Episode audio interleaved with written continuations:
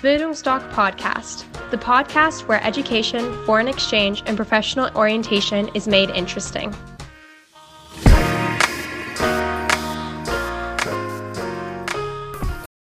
Bildungsdoc Podcast, the podcast where education, foreign exchange, and professional orientation is made interesting.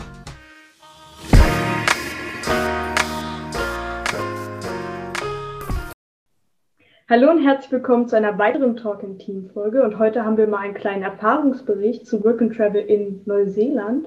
Und ich würde gar nicht so viel reden, sondern sagen, ihr sagt noch mal kurz, wer ihr so seid und dann starten wir. Fängst du an?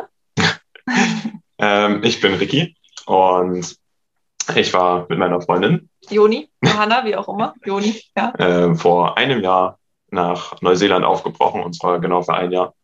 Und wir haben das Auslandsjahr in Neuseeland gemacht. Genau. Wir waren eigentlich direkt nach dem Abi, haben wir gesagt, erstmal noch ein Jahr raus. Äh, und wir hatten ja die Möglichkeit damals 2019 und ja, hatten wahrscheinlich das beste Jahr bis jetzt unseres Lebens. Genau. Dann würde ich sagen, fangen wir gleich mal an. Wie war denn eigentlich so eure Vorbereitung? Ich meine, man muss ja schon ein bisschen was machen und so als Abiturient hat man jetzt vielleicht noch nicht so die Erfahrung für Work and Travel und so.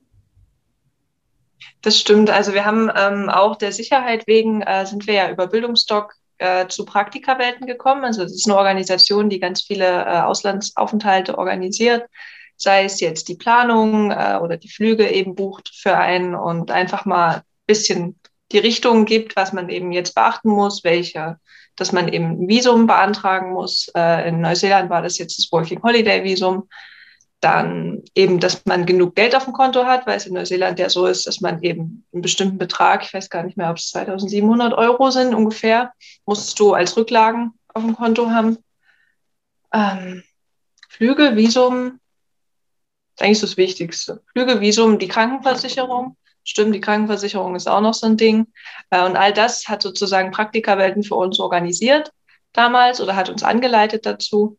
Ähm, ja, und vom Vorbereiten sonst war es halt nur ein bisschen Reserven ansparen und naja, halt ein bisschen sich drüber informieren, was man alles machen will, damit man nicht komplett planlos dahin fliegt. Aber ansonsten mussten wir am Ende, glaube ich, nicht so viel machen. Genau. Also uns wurde eben einfach nur an die Hand gegeben, was zu tun war. Und ähm, ich glaube, damals war das nach dem Abi wirklich ganz gut für uns, auch für unsere Eltern, dass jemand Ansprechpartner hatten, auch in dem Jahr. Ähm, mittlerweile würde ich sagen, man kann das eigentlich auch gut alleine machen, wenn man einfach schon ein bisschen selbstständiger ist, äh, weil es ja doch, also wir haben äh, für, diesen, für dieses Paket, was wir dann eben von Praktikawelten bekommen haben, haben wir 3200 Euro ungefähr bezahlt.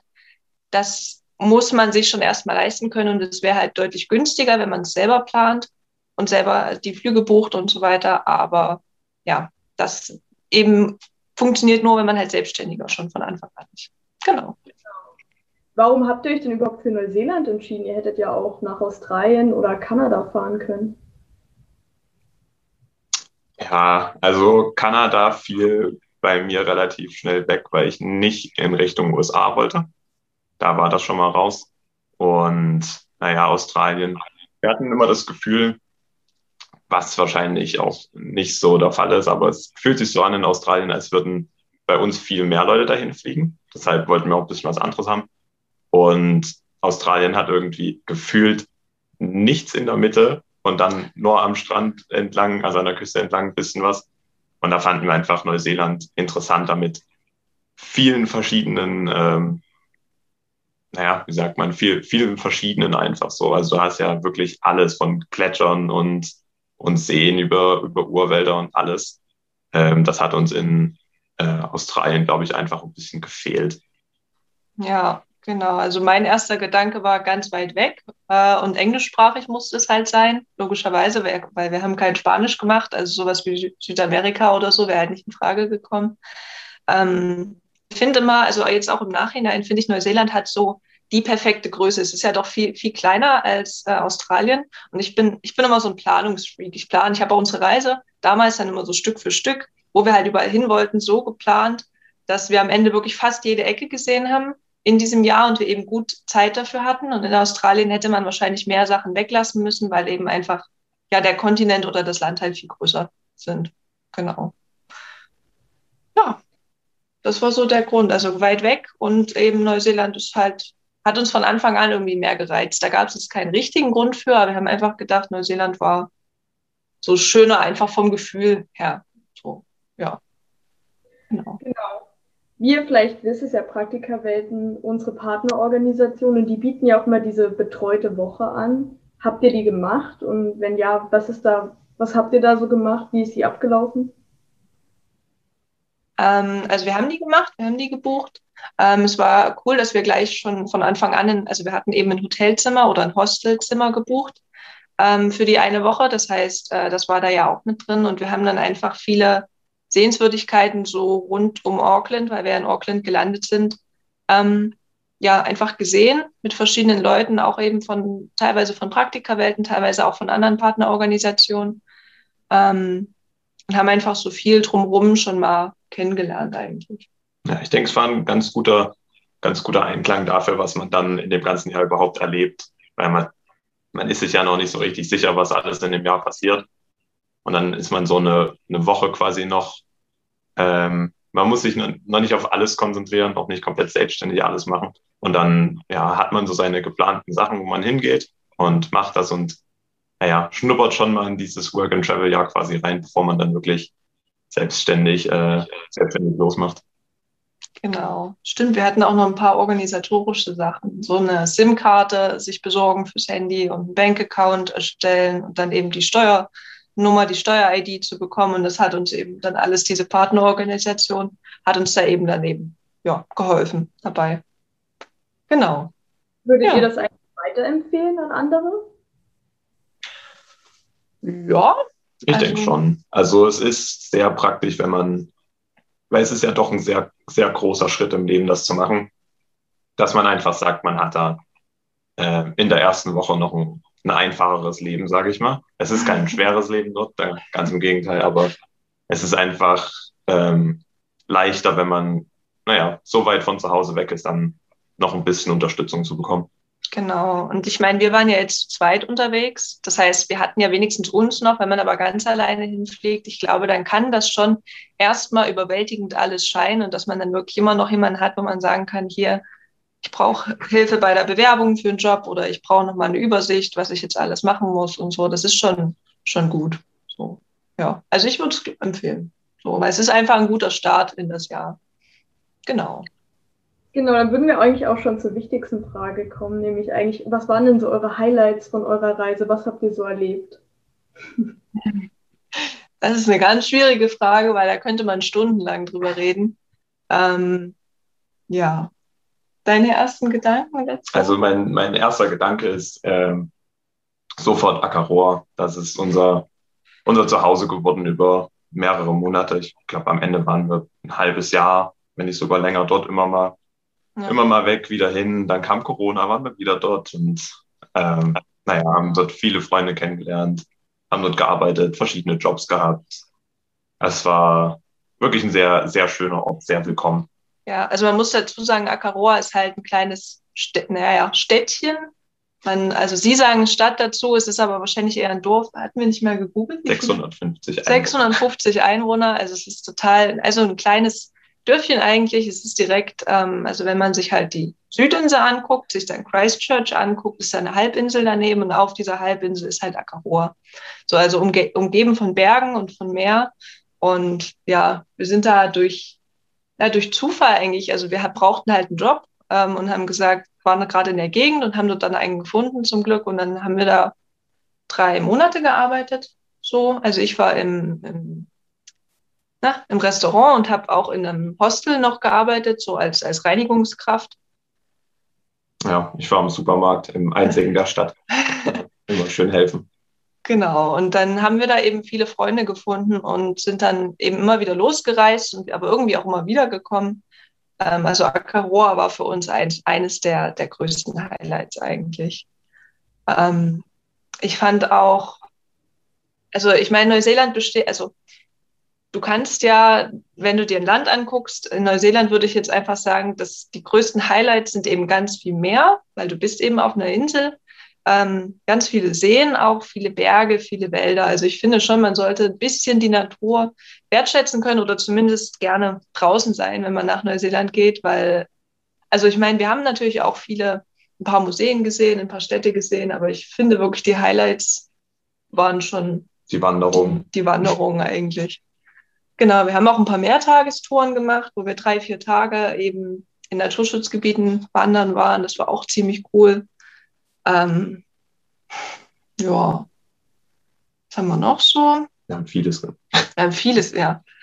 Ach ja, genau, dann ist ja auf der Nordinsel, also Neuseeland liegt ja auf zwei Platten, wenn man sich das tektonisch mal anguckt. Das heißt, da sind halt viele Vulkane auch, also vor allem inaktive zum Glück, aber auch ein paar, die mal wieder, ähm, ja, die entweder noch aktiv sind oder wo eben der nächste Ausbruch ja, bevorsteht. Es gibt ja auch viele Erdbeben dort in der Gegend und äh, wir sind da ja auch, also haben, das heißt äh, Tongariro Alpine Crossing, also das ist auch eine Eintageswanderung, kann man aber auch drei Tage machen, glaube ich.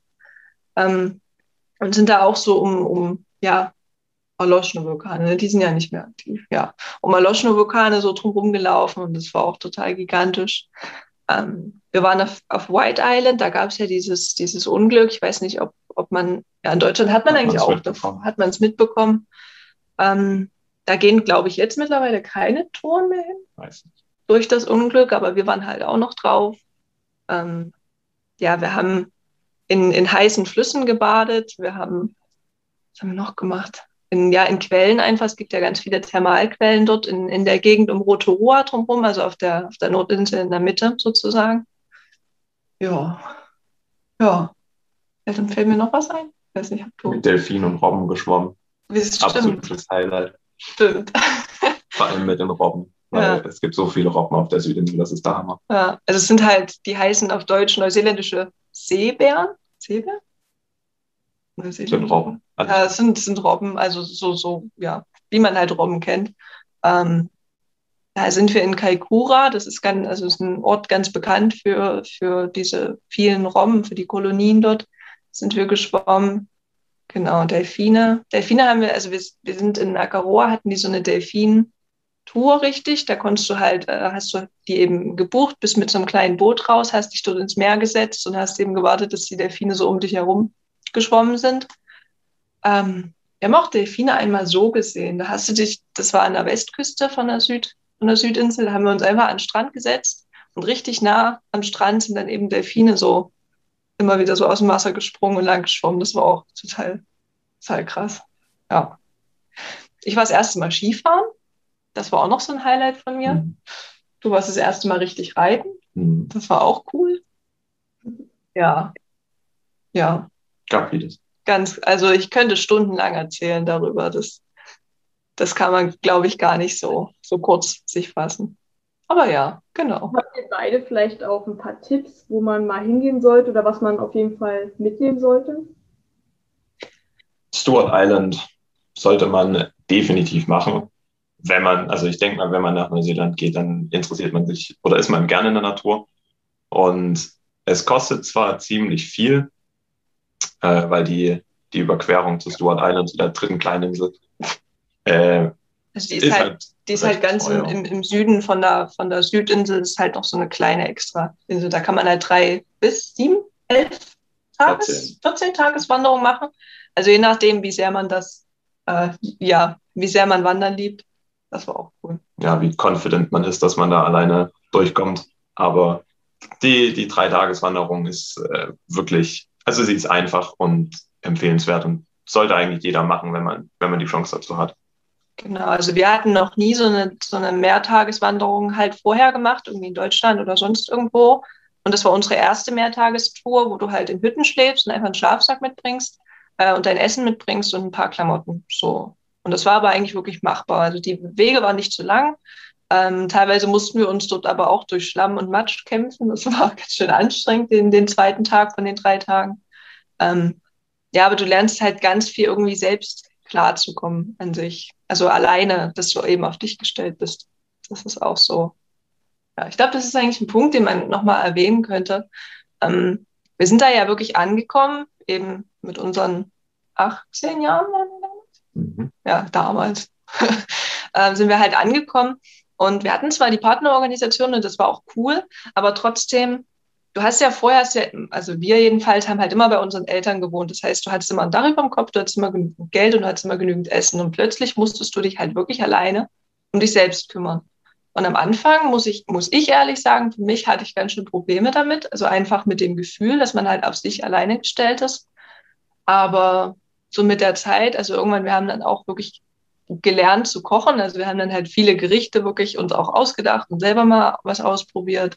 Mit dem Geld sind wir auch irgendwann locker, also gut klargekommen. Man hat sich, man ist wirklich selbstständig geworden in dem Jahr. Und das hätte ich auch vorher nie gedacht, dass man da so, so viel dazu lernt einfach.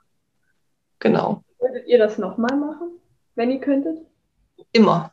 Ja. Ich würde sogar auch nochmal nach Neuseeland gehen. Also nee, immer. Also ja, ja, auf jeden Fall.